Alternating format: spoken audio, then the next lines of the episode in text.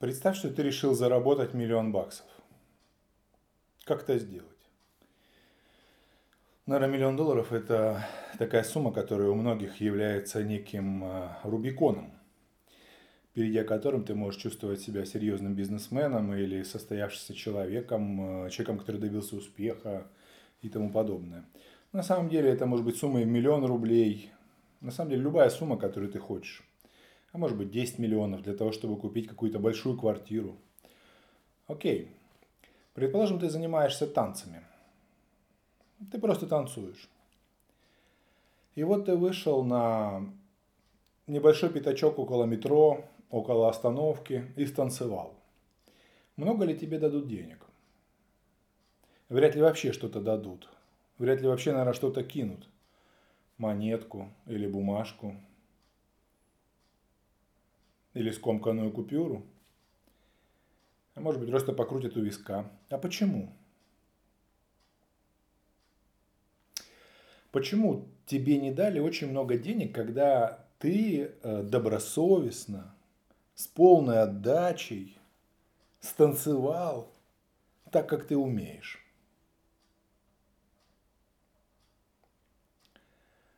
Ну, кто-то скажет, что там, вот там... Ну, короче, кучу приведут аргументов. Вопрос номер два.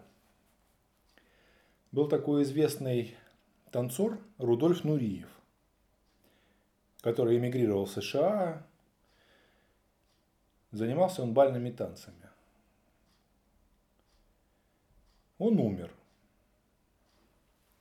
Как вы думаете, какое состояние он оставил? Сколько было у него денег на момент смерти? Он занимался только танцами, больше ничем. Кто-то думает, нисколько, был должен. Как многие творческие люди, он пил, бухал и влезал в долги. Или, например, миллион баксов. Рудольф Нуриев, который занимался бальными танцами, когда умер, оставил состояние два миллиарда долларов. два миллиарда долларов. Как можно было заработать это танцами? Так вот, фишка заключается в том, что если ты чем-то занимаешься, ты должен быть лучше остальных, кто занимается тем же самым. Вам не дали много денег за танец около метро или автобусной остановки, потому что эти люди видели более интересных, более выдающихся танцоров. А не потому, что вы станцевали плохо, не потому, что вы плохо старались, не потому, что у вас не получилось. Просто они видели более интересных танцоров. Почему Рудольфу Нуриеву было до хренища денег? Ну, потому что он на тот момент был лучшим в балете. Лучшим. Лучшим. Не просто танцором, а лучшим. Нету лучше.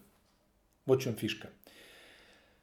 Почему Apple заработал такое большое количество денег на iPad, потом на MacBook и так далее?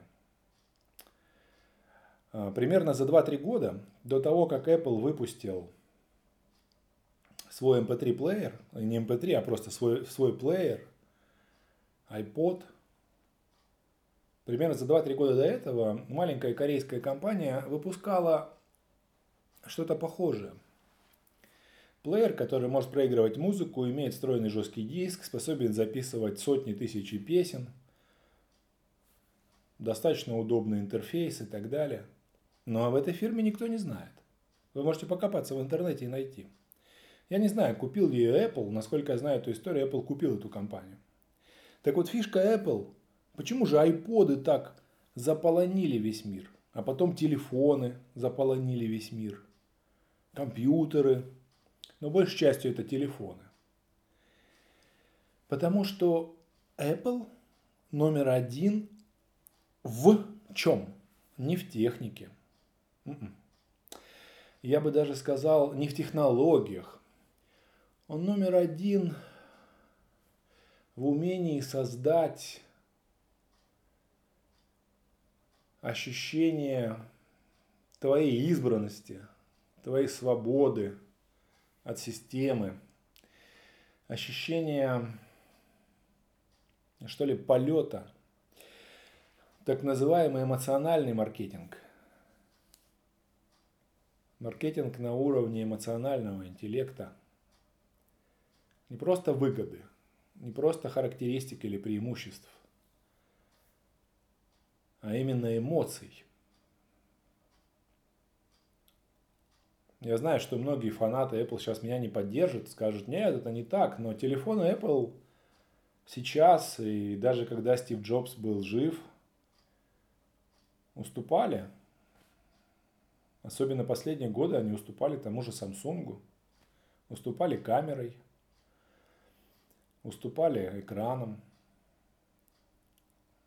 уступали процессорам, но все равно их покупали гораздо больше, чем Samsung.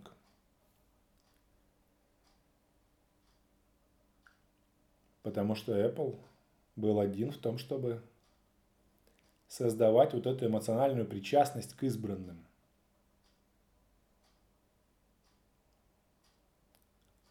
О чем я говорю? О том, чтобы вы не искали нишу. Не надо искать нишу. Басни про то, что чтобы открыть бизнес и заработать большие деньги, нужно искать нишу, которую еще никто не знает. Это полная хуйня. Потому что, когда вы найдете такую нишу, вы будете еще одним бакланом, который обанкротится в этой нише. Я вас уверяю, в девяносто девять целых девять девять девять девять девять девять случаев из там, ста, да, процентов, эта ниша не уникальная, и об этом никто не знает. А это ниша, в которой все до этого прогорели. И поэтому эта ниша существует. А вам кажется из-за собственного самолюбия, что вы такой гениальный, нашли эту нишу, и об этом никто не знает. Особенно интересно, когда некоторые изобретатели мечутся со своими идеями, как курица с яйцом, боясь их засветить.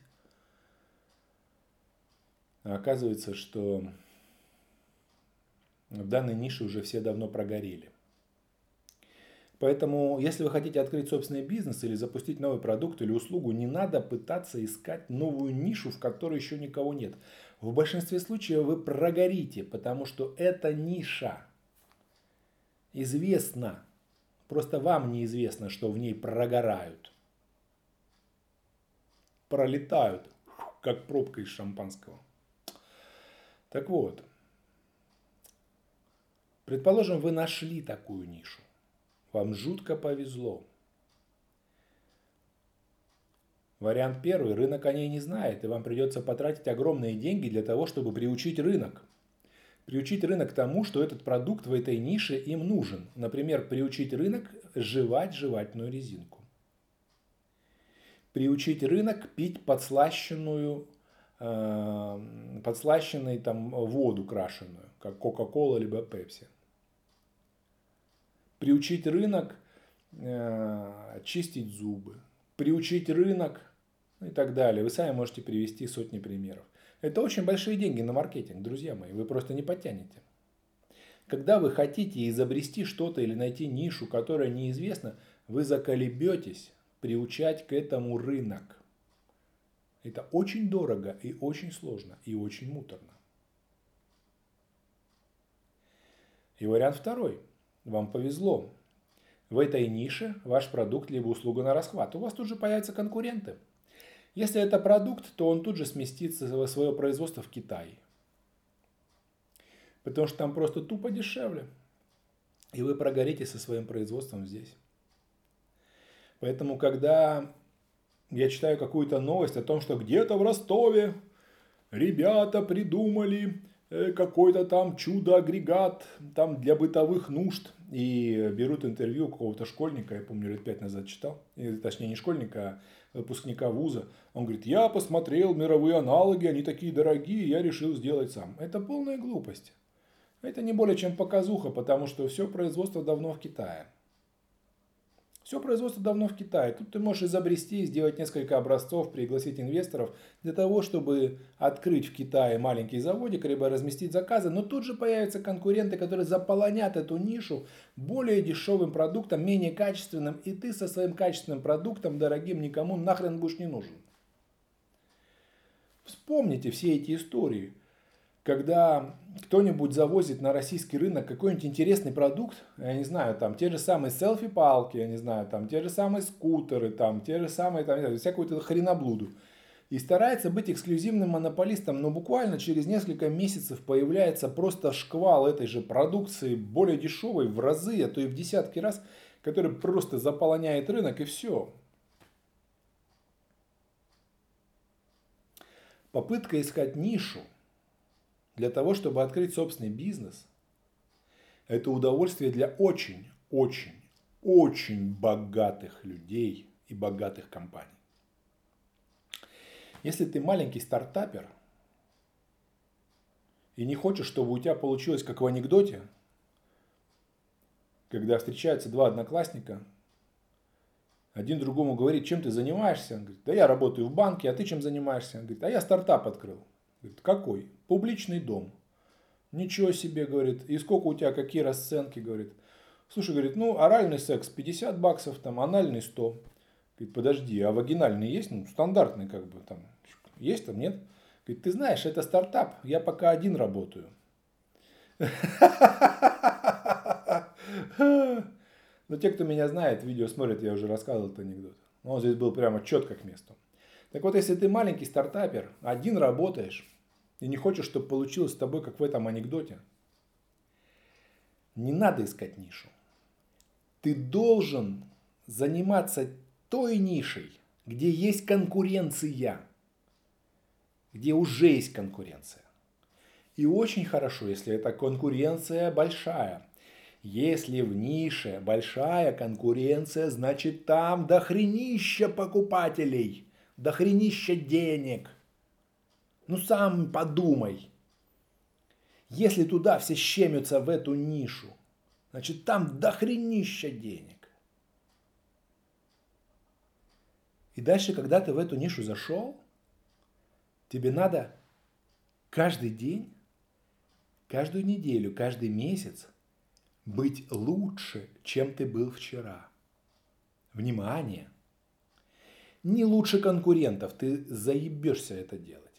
Ты будешь завидовать, ты, потому что у кого-то там мамка богатый, папка богатый, у кого-то админресурс, там до хрена приходит людей на коучинг именно с тем, что у них опустились руки, когда они начали смотреть, как легко все дается какому-то конкуренту, у которого богатый папашка. А ты вот такой молодец из семьи, без связи, без возможностей, и ты стараешься сделать сам, у тебя реально будут опускаться руки. Не надо сравнивать с конкурентами, забейте. Сравнивай с собой, как бой с тенью. Ты должен быть лучше, чем вчера. Лучше, чем неделю назад, лучше, чем месяц назад, лучше, чем год назад. Если говорить про реальные какие-то сроки, то можно проводить улучшения каждый месяц, каждый квартал. Конечно, каждый день ты не будешь анализировать, если только ты не будешь это заниматься для собственного саморазвития, как менеджер. Кстати, это подходит не только для бизнеса, это подходит и для личной жизни. Если ты хочешь зарабатывать много, работая по найму, ты должен быть лучшим менеджером, чем те, которые вокруг тебя. А для этого нужно превосходить себя, шаг за шагом. И тогда работодатель сам придет к тебе на поклон. И скажет, ты охрененный менеджер, давай с тобой договариваться, потому что я реально, чувак, тебя ценю. Ну, за исключением крупных компаний, потому что там важны не личности, а члены коллектива. Маленькие серые мышки, которые делают бизнес-процессы. Как тебя зовут? Вася. Ты не Вася, ты номер тридцать семь, запомни. Поэтому не надо искать нишу, где никого нет. Ищите нишу, где дохрена народу, куча конкурентов, и старайтесь становиться лучше себя вчерашнего. И тогда через несколько лет вы увидите, что вы лучше многих конкурентов. И большая часть заказов рынка сваливается к вам.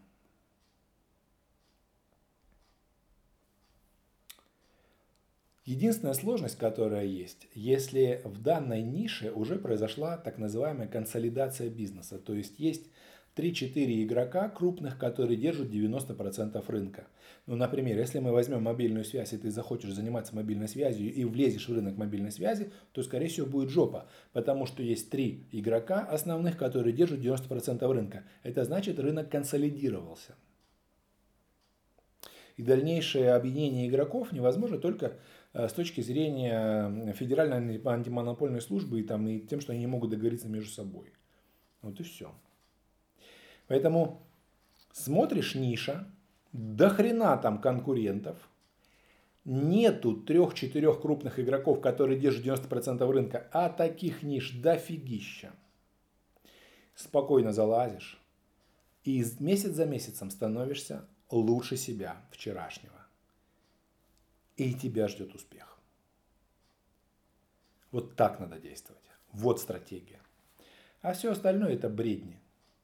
Бредни людей, которые никогда бизнесом не занимались.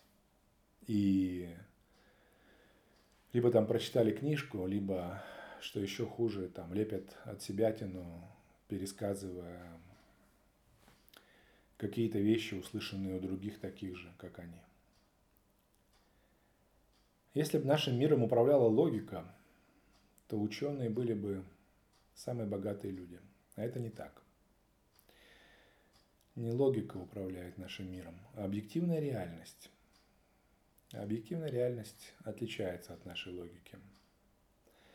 Поэтому нужно действовать не столько логически, сколько смотреть, как устроен мир, наблюдать закономерности, делать выводы. И правильно, в соответствии с этими выводами, правилами, законами, которые ты для себя извлек, действовать. И тогда все будет. Удачи!